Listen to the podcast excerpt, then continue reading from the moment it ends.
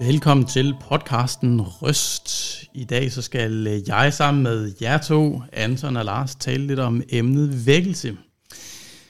Vækkelse, det er et spændende begreb og et spændende oplevelse, og vi kan nogle gange bede om den og længes efter at erfare det i vores eget og andres liv. Men hvad er vækkelse egentlig? Grunden til, at vi skal snakke om vækkelse her i dag, det er, at for nogle måneder siden, så var der et universitet, Asbury University i USA, hvor der var en speciel oplevelse. Efter en onsdag aften chapel-samling, gudstjeneste, så var det som om, det ikke stoppede. Folk de blev hængende i lokalet og bad, og der blev sunget, og det fortsatte non-stop i flere uger derefter, hvor rummet blev fyldt og kontinuerligt var fyldt af folk. På et tidspunkt så måtte man stoppe den natlige del af det, men det fortsatte stadigvæk med nogle arrangementer, og folk de strømmede til fra universiteter og kirker og sådan. Det blev også lige pludselig noget, alle forholdt sig til og skrev om, og alle, der havde en platform, på Twitter eller i forskellige kirkelige sammenhænge begyndte at strømme til, fordi det var måske noget, man kunne tabe ind i og udnytte og vende til egen sag. Det var spændende, og så på et eller andet tidspunkt, så var det som om, det stoppede lidt igen. Og nu er der ved at gå lidt tid, og i vores tid, så er det, der ikke har været inden for disse 2 uger, så er det dødt. Mm. Men hvad er vækkelse? Det kunne jeg godt tænke mig, at vi starter med at snakke lidt om. Altså, hvis vi vender os lidt i sådan, mod Bibelen og teologien, hvad forstår vi egentlig, når vi siger vækkelse? Hvad tænker I der? Jeg tænker, man kan svare på det spørgsmål på flere måder. Altså, man kan se vækkelse dels som sådan et historisk fænomen eller et socialt fænomen. Nu er jeg præst i Luthers Mission, som man nogle gange kalder en vækkelsesbevægelse. Og det handler lidt om den historiske arv, man har, at man dybest set er et produkt af en folkelig vækkelse, at der var mennesker i stort antal, som begyndte at tænke lidt mere over deres tro, og komme til tro på Gud, og blev omvendt. Og det er sådan en hel bølge, som var i 1800-tallet, og som har affødt bevægelser som både Luthers Mission og Indre Missionen. Det er måske den største vækkelsesbevægelse i Danmark. Og evangelisk Luthers Mission, men også frikirkemiljøet i Danmark. Ja, så det er den ene måde, som jeg sådan tænker, man kan svare på. Og den anden måde, jeg kommer til at tænke på det er sådan mere, hvad siger Bibelen egentlig om vækkelse? Ja, for det aspekt, du hiver fat i der, det er jo meget et socialt aspekt. Det drejer sig om mange mennesker. Og et af de bibelske eksempler, man kunne tage fat i, det er jo for eksempel pinsedag, hvor Peter han holder sin pinseprædiken, der er 3.000 mennesker, der omvender sig. Altså det er jo meget sådan, det tror jeg, det vi mange af os forbinder med vækkelse. Mange mennesker, der sker noget for en stor forsamling. Ja, no. Og samtidig, når vi så går til de bibelske tekster, så er det også tydeligt, at vækkelse er noget personligt. Mm. Altså, jeg tænker ikke nødvendigvis, det behøver at være noget, der angår en flok mennesker, men det kan også være noget, der angår et enkelt menneske, der bliver vakt. Og der bliver det så lidt vigtigt, hvad mener vi så? Mm. Man kan sige, at dybest set så handler det om at blive vækket, vel om ens udgangspunkt, at man er en, der sover, eller en, der er død. og netop sådan taler Bibelen om mennesket. Men det der bliver lidt vigtigt, altså hvad vi mener med begrebet vækkelse, fordi for nylig der holdt jeg nogle bibeltimer over andet Peters brev, og der bliver der talt om, at jeg vil gerne, altså Peter skriver til modtagerne, han gerne vække dem, påminde dem om sine formaninger. Altså han taler tydeligvis til nogen, der allerede er kristne. Mm. Og samtidig så har vi andre tekster i Bibelen, hvor der bliver talt om det på en måde, hvor man tænker, okay, det her det er ikke bare vækkelse i sådan meget snæver stand, men det er en døde opvækkelse. Ja. Altså det er nogen, der ikke kender Jesus, der kommer til tro på ham. Og så er der de andre tilfælde, hvor det er kristne mennesker, som skal mindes om noget, de egentlig allerede godt vidste. Og der tænker jeg, at vækkelse kan bruges i begge forstand. Altså det kan være omvendelse, komme til tro på Jesus, men det kan også være fornyelse, genopdagelse af noget, man allerede havde og kendte. Ja. Og der tror jeg, det er lidt vigtigt at være skarp på, hvad taler vi om, når vi siger vækkelse? Det giver rigtig god mening.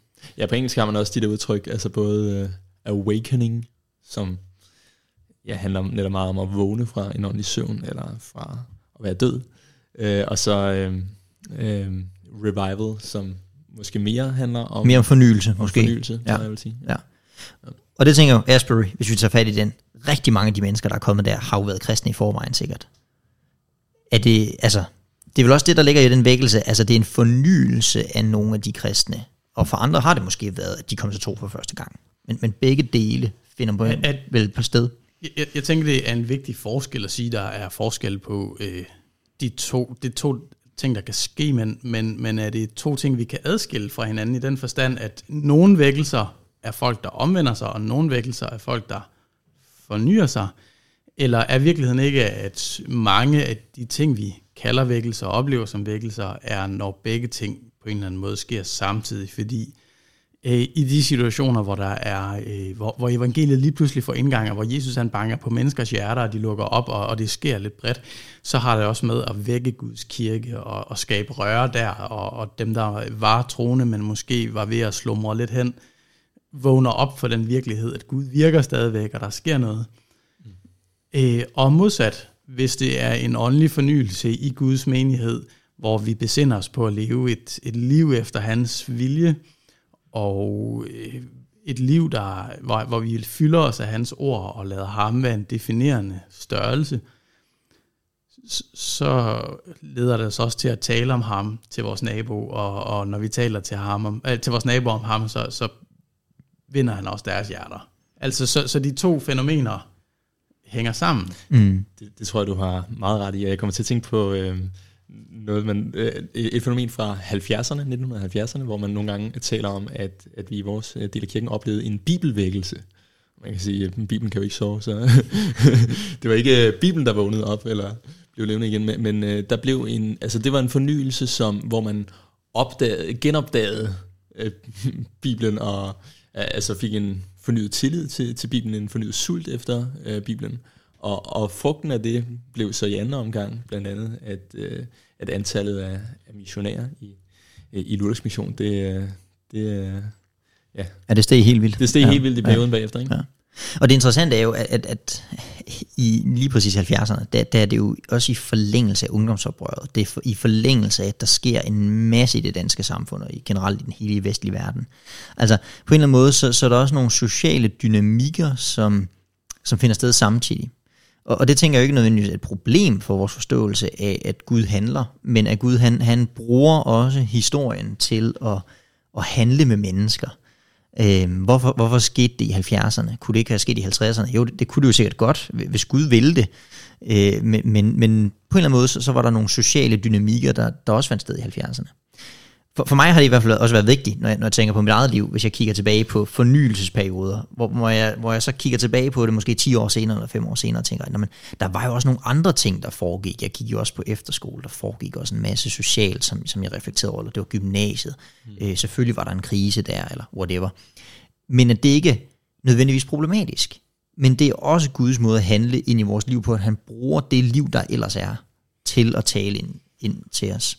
Er der en sammenhæng imellem frafald og vækkelse?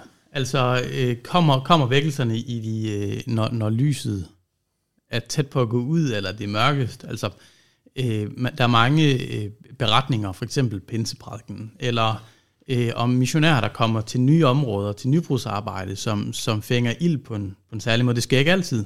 Det sker bestemt ikke altid, men der er alligevel nogle gange, hvor det er som om, at der hvor ånden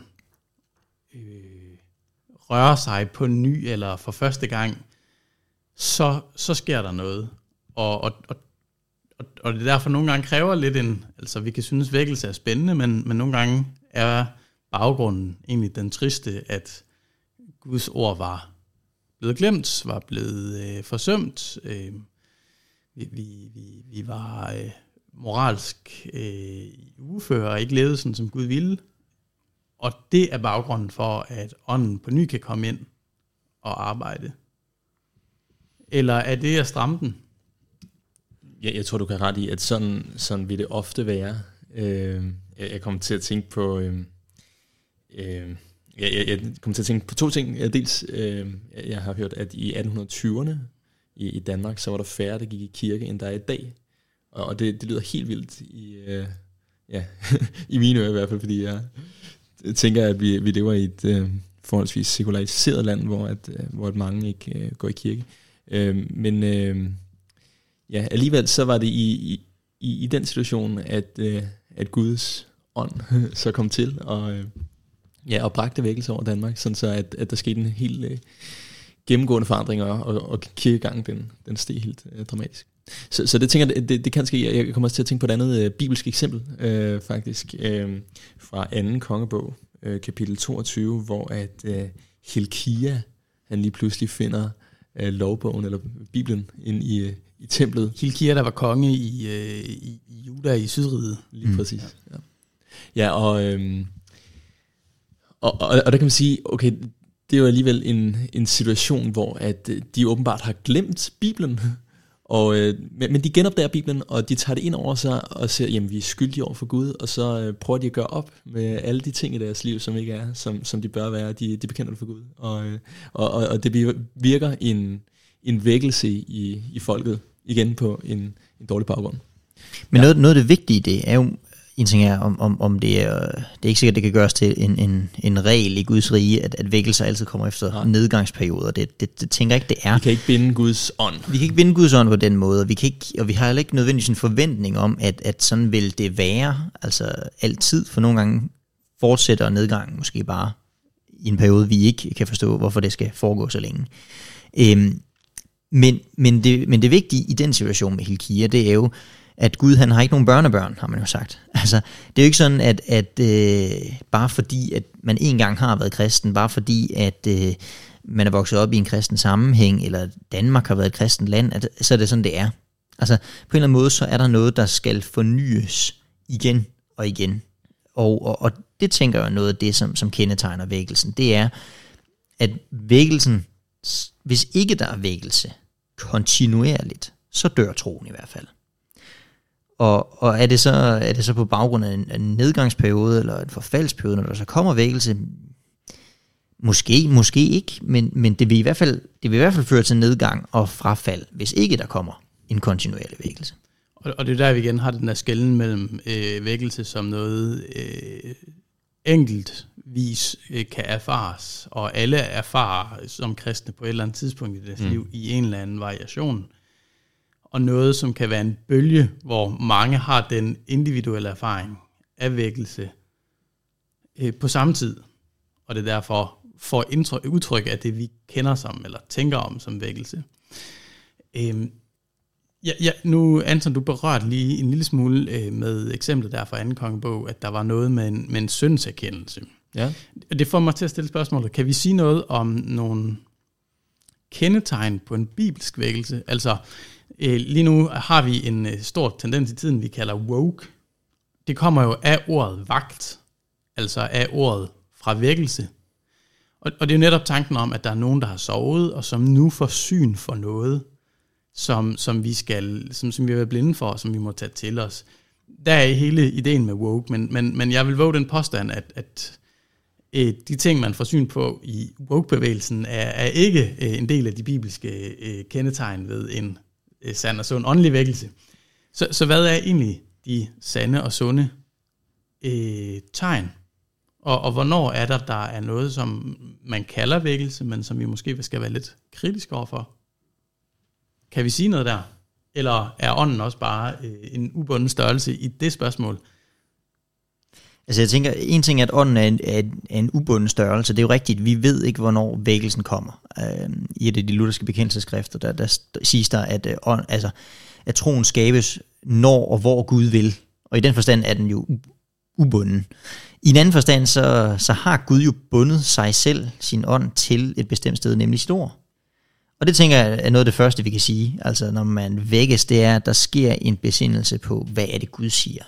Hvem er han? Hvor taler han til mig? Apropos bibelvækkelse, man blev opmærksom på Guds ord. En anden ting, jeg vil bemærke i hvert fald, det er, vækkelse i Bibels forstand er jo at lære Gud at kende, hvem han er. Der er der et vers fra 5. Mosebog, kapitel 32, vers 39, som jeg selv ofte vender tilbage til, når jeg skal tænke på, hvem er det egentlig Gud er. Hvor Moses, han siger til folket, lige inden Israel skal ind i Kanaans land, Indse dog, at det er mig, kun mig, der er ingen Gud ved siden af mig. Det er mig, der dræber og gør levende, har jeg knust, at det er mig, der læger. Ingen kan rive noget ud af min hånd. Det vers er jo enormt centralt, både i den lutherske reformation og igennem kirkens historie, som en beskrivelse af, hvem Gud egentlig er. Gud, han er den, der dræber. Han er den, der gør levende. Der er en dobbelthed i Guds væsen. Og det er for mig at se noget af det, der sker i vækkelsen. Det er, at man lærer den her dobbelthed i Gud at kende, som den, der kræver alt af mig, dømmer mig for min synd, men også den, der gør mig levende, den, der giver mig alt. Så der er egentlig på en eller anden måde en dobbelt erfaring i vækkelsen, fordi man har med Gud at gøre, og det er en dobbelthed.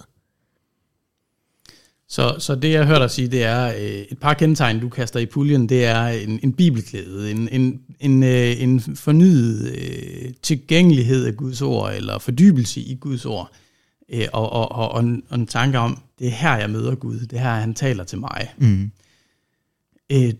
Den anden, at jeg i Guds ord møder ham, som både lov, den der kræver, den der har krav til mit liv, og som dømmer mig, fordi jeg kommer til kort, og som evangeliet, som den der giver mig det selv samme, han kræver, det jeg ikke kan.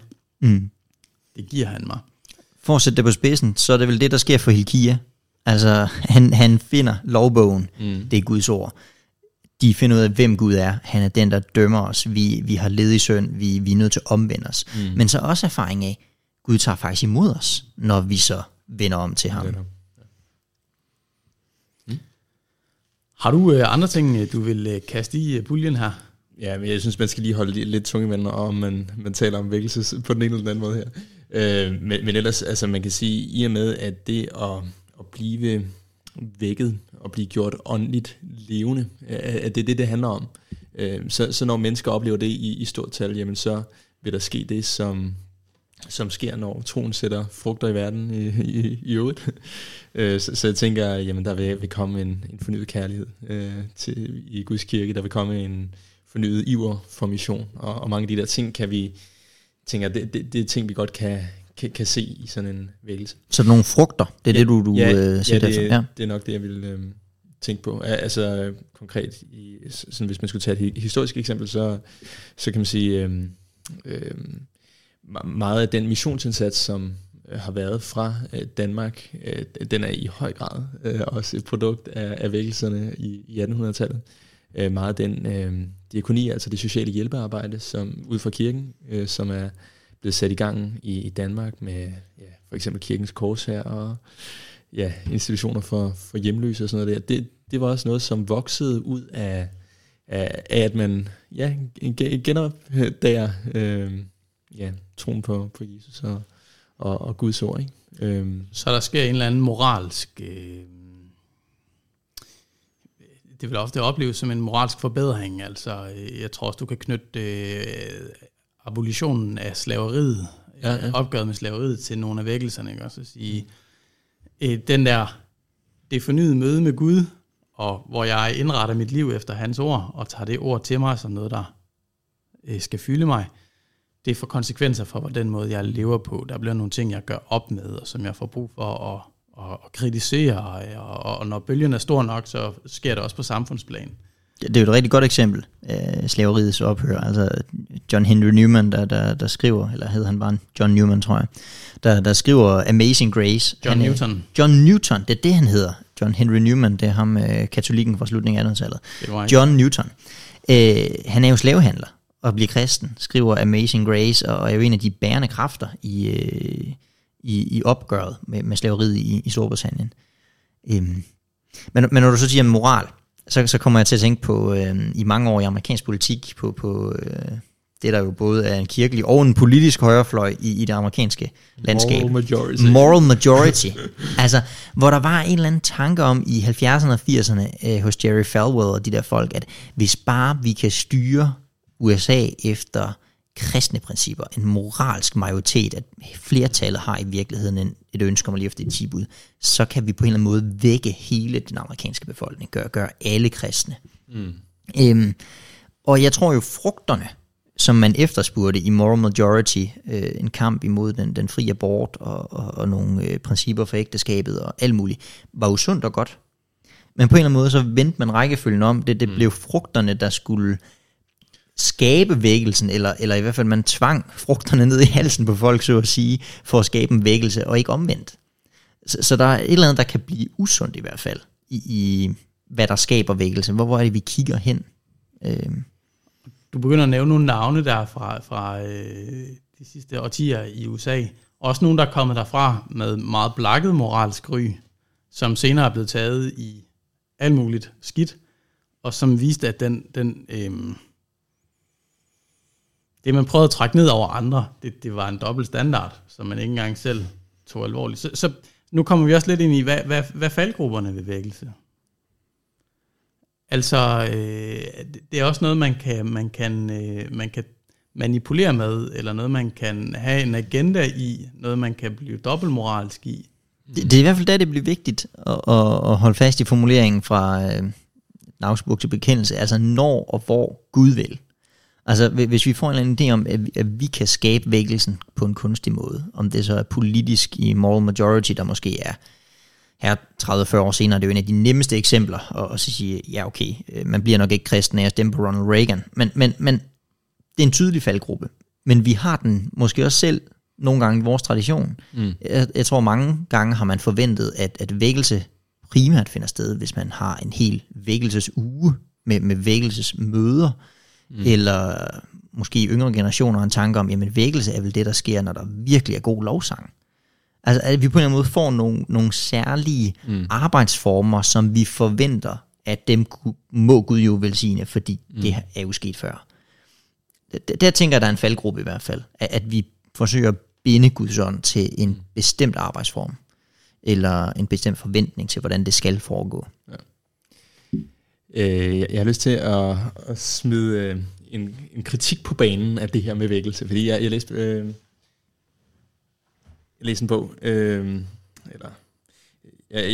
som hedder The Way of Salvation in the Lutheran Church af en, der hedder George Henry Gerberding, eller George Henry Gerberding, han var nok tysk-amerikaner, tror jeg, hvor han kritiserer rigtig meget det her med vækkelse som noget, der netop ikke er luthersk, fordi han har flere kritikpunkter, men et af kritikpunkterne, det er det her med, det bygger på en opfattelse af, at Guds ånd, det er en, som virker sådan helt uafhængigt af noget, hvor at det vi egentlig lærer i Bibelen, det er jo, at Gud, han virker gennem midler. At Gud, han bruger dåben, hvor han genføder og levende gør. Okay, så Gud, altså dåben er faktisk et middel, hvor igennem Gud han handler. Eller vi kunne sige det samme om nadveren, at det er et sted til fornyelse. Vi kunne sige det om Guds ord. Så hvad tænker I om den kritik egentlig? Altså, at det her med... med vækkelse, når vi taler om det, jamen så kommer vi til at løsrive Guds ånd fra hans midler, de steder, hvor han har sagt, at han egentlig vil virke igennem. Jeg havde egentlig tænkt mig at stille mig spørgsmålet lidt om vækkelse var luthersk, og nu tager du den op, ikke også? Fordi det er jo netop det noget, det man kan opleve, at vi gør det, som man har gjort mere i det reformerede, at man har en større afstand. Altså dem vi kender som baptister og presbyterianere og pinsefolk for den sags skyld og så videre, som hører til en anden del af reformationen end lutheranerne, at der er en større afstand imellem ånd og ord, og at ånden, vil man sige, ofte virker samtidig med ordet, men den virker ikke igennem ordet, sådan som det har været meget vigtigt for lutheranere at slå fast at sige, Guds ånd virker gennem Guds ord. Der er ikke sådan en lovmæssighed i det, så alle, der hører Guds ord, kommer til tro. Ånden virker når og hvor han vil, som du refererede fra den Augsburgske bekendelse.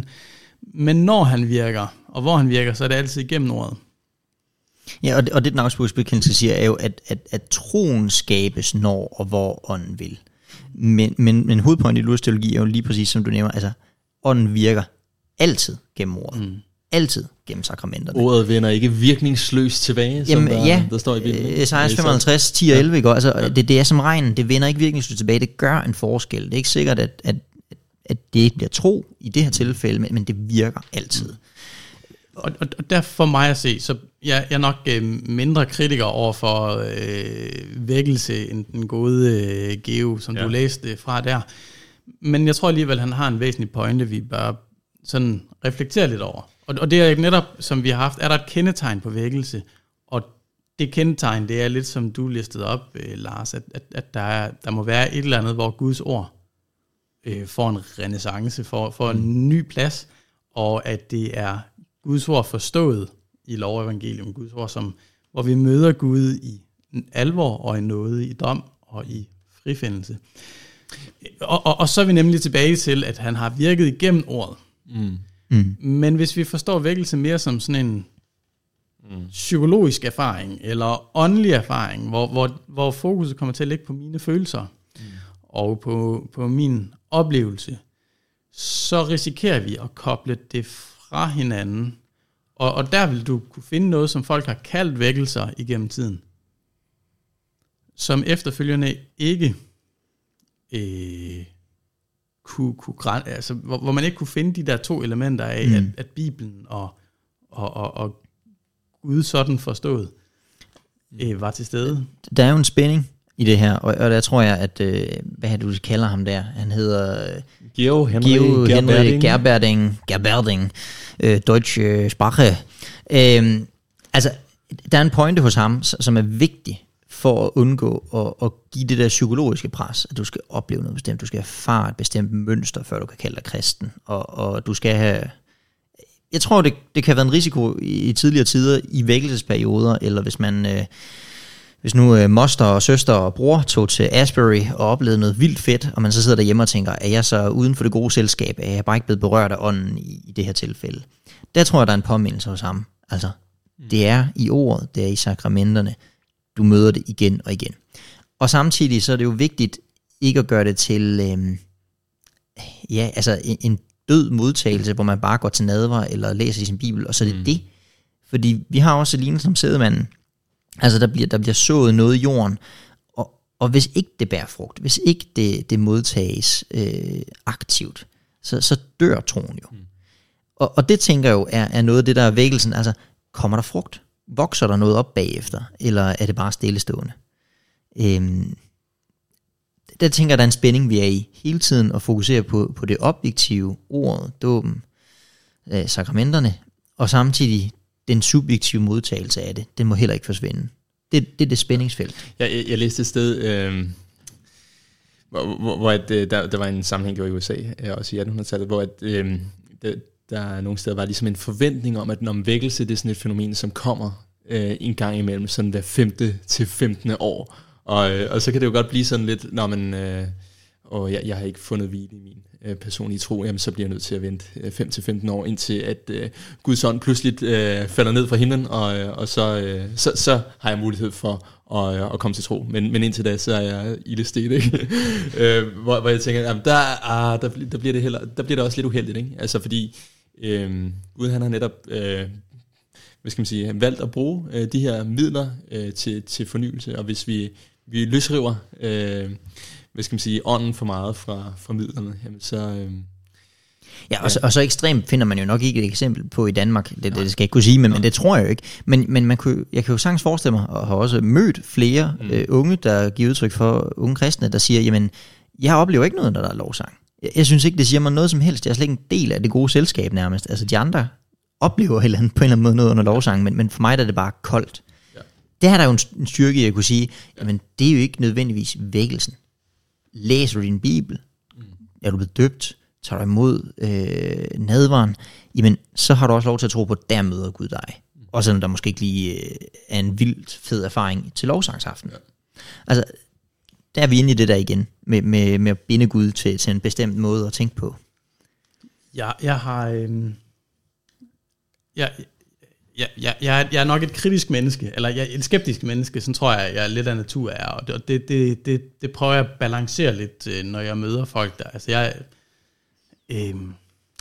folk, der er helt vildt glade, og er sådan helt op at køre, for eksempel over det åndelige, så kan jeg mærke, at jeg har sådan en indre skepsis, så den prøver jeg at jævne lidt. Man er vel fra Vestjylland. Man er nemlig fra Vestjylland, ikke også? Så den prøver jeg sådan at stille den til side, Og så samtidig, så tror jeg også, den minder mig om et eller andet, jeg bør være bevidst om. Fordi jeg kan godt glæde mig i situationen, og det vil jeg øve mig i at gøre, når jeg møder dem, der er oppe at køre. Og jeg har selv haft situationer i mit liv, hvor jeg har haft en stærk åndelig erfaring, som jeg tror sådan set har været god, og det glædede jeg mig over dengang, og derfor vil jeg glæde mig med dem, der er glade. Og samtidig, så er der altid den risiko, at hvis min fornyede forhold til Gud er koblet sammen med en stærk følelseserfaring, hvad så, når de følelser dæmper af? Jeg har haft venner, som har været afsted på diverse bibelskoler i udlandet af karismatisk tilsnit, og de kommer hjem, og de var helt op at køre. De havde mødt Gud for første gang for alvor i deres liv. Det var helt tydeligt. De havde oplevet ham, at han virkede stadigvæk. Han gjorde en forskel. De havde set mirakuløse ting og haft stærke følelser. De var et andet sted. Det var helt tydeligt at mærke dem som mennesker. Og da jeg så mødte dem et år eller to senere, så kom de ikke længere i noget kristen sammenhæng.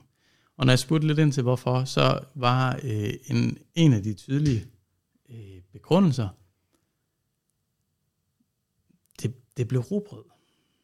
De kom hjem tilbage til en hverdag til kirker, hvor du ikke oplevede det samme, og i hvert fald ikke oplevede det lige så ofte. Og så fik det ligesom ud. Og for mig stod det tilbage som et vidnesbyrd om, at jeg er ikke sikker på, at de virkelig havde haft en egentlig vækkelse i første omgang. Men de havde mærket noget godt. Og det kan du gøre i alle mulige situationer. Og hvis det bliver koblet på navn af kristen, så kan man tro, at det er åndeligt. Men der, hvor Guds menighed i al den sprogede og lidt slattende, man møder op hver søndag, og det er sådan en blanding af forskellige mennesker, og en halvopbyggelig, semi-kedelig prædiken, og sådan, så er der liv nok for mig. Er det virkelig Guds ord, og noget, jeg har fundet glæde i, eller var det de der følelser out of this world, som havde fanget mig? Mm. Og det er sådan en af de der faktorer, som jeg... Ja. Jeg tænkte på Don Carson, en kanadisk teolog, som i en af sine bøger refererer en oplevelse med en lejrleder, som siger på lejren der, og på den her lejr vil vi ikke have nogen falske vækkelser. Så I skal huske at gå tidlig i seng. Og det synes jeg er meget fint, det der med, at vi kan ikke organisere os frem til vækkelser. Vi skal passe på, at vi ikke gør metoderne eller stemningen eller de der ydre ting til det som ligesom skal drive en vækkelse frem, eller en bestemt følelsesmæssig reaktion på et eller andet. Fordi det kan du godt. Og historien skræmmer, ikke? Jeg ved ikke, om I har hørt om fænomenet The Anxious Bench. Nej, ja. Nej, det siger mig faktisk ikke. Nej, okay. Nej, men okay, det er sådan et fænomen også fra The Second Awakening i USA, som er sådan en virkelig åndelig fornyelse, som Gud brugte til at bringe åndelig vækkelse i USA, men som også bare havde virkelig mange usunde elementer med en leder, Charles Finney, som på en række punkter mente, man kunne ligesom organisere sig frem til vækkelse. Og jeg fandt faktisk et citat af ham, nu skal jeg lige se, om jeg kan finde det. Det skulle du måske have fundet på forhånd, Anton, men ja, det var mig, der tænker det, men altså, det skal du ikke... Ja, og det er fair nok. Ja, altså. Jeg kan nå en anden point, imens du finder citatet. Må jeg det? Nej, for nu har jeg fundet det. Nu har du fundet det, ej. Okay. Han siger om vækkelse, at vækkelse, det er ikke et mirakel, eller afhængig af et mirakel på nogen måde. Det er bare et resultat af den rette brug af de rette midler. Okay, det er voldsomt citat. Det er et helt vildt citat, ikke? Og jeg tror, at noget af det... som det byggede på, det var sådan en usund optagethed af resultater. Altså, det er jo sådan lige omkring industrialisering og sådan noget, der man finder ud af, at vi kan organisere os frem til meget, og hvis vi bare sætter alting op på et samlebånd, så kan vi virkelig opnå noget. Og det er det så som om, at han overfører det til kirken, ikke? Og så har han nogle bestemte sådan principper, ikke? Med, hvis du bare...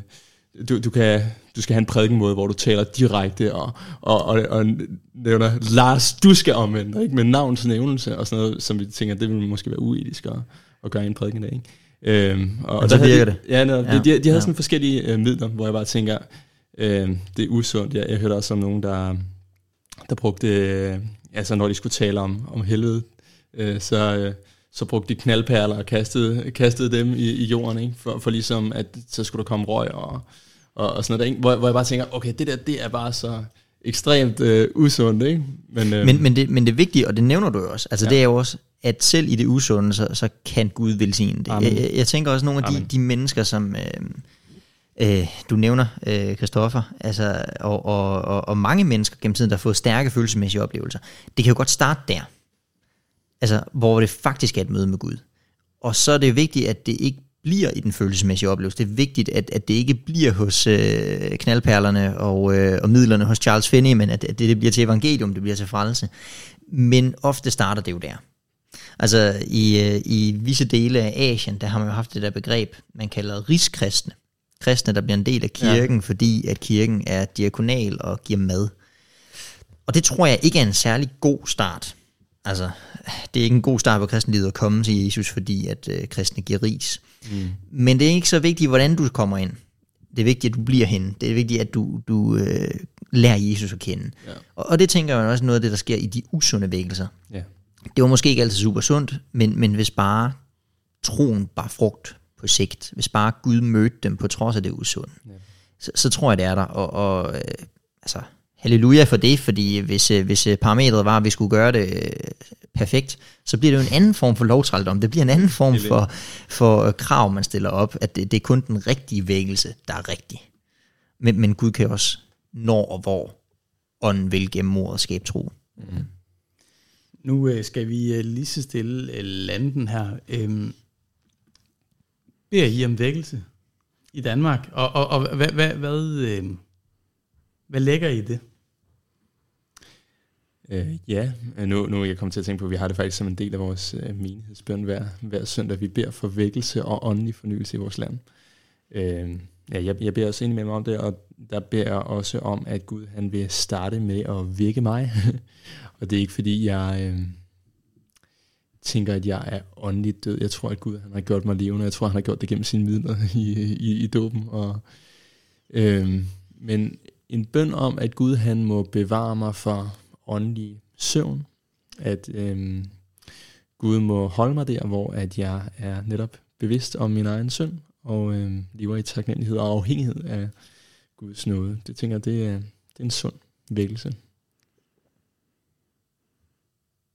Og nu kigger du på mig. Skal jeg også svare? Hvis du har lyst. Hvis jeg har lyst. Ja, nej, men det tænker jeg gør.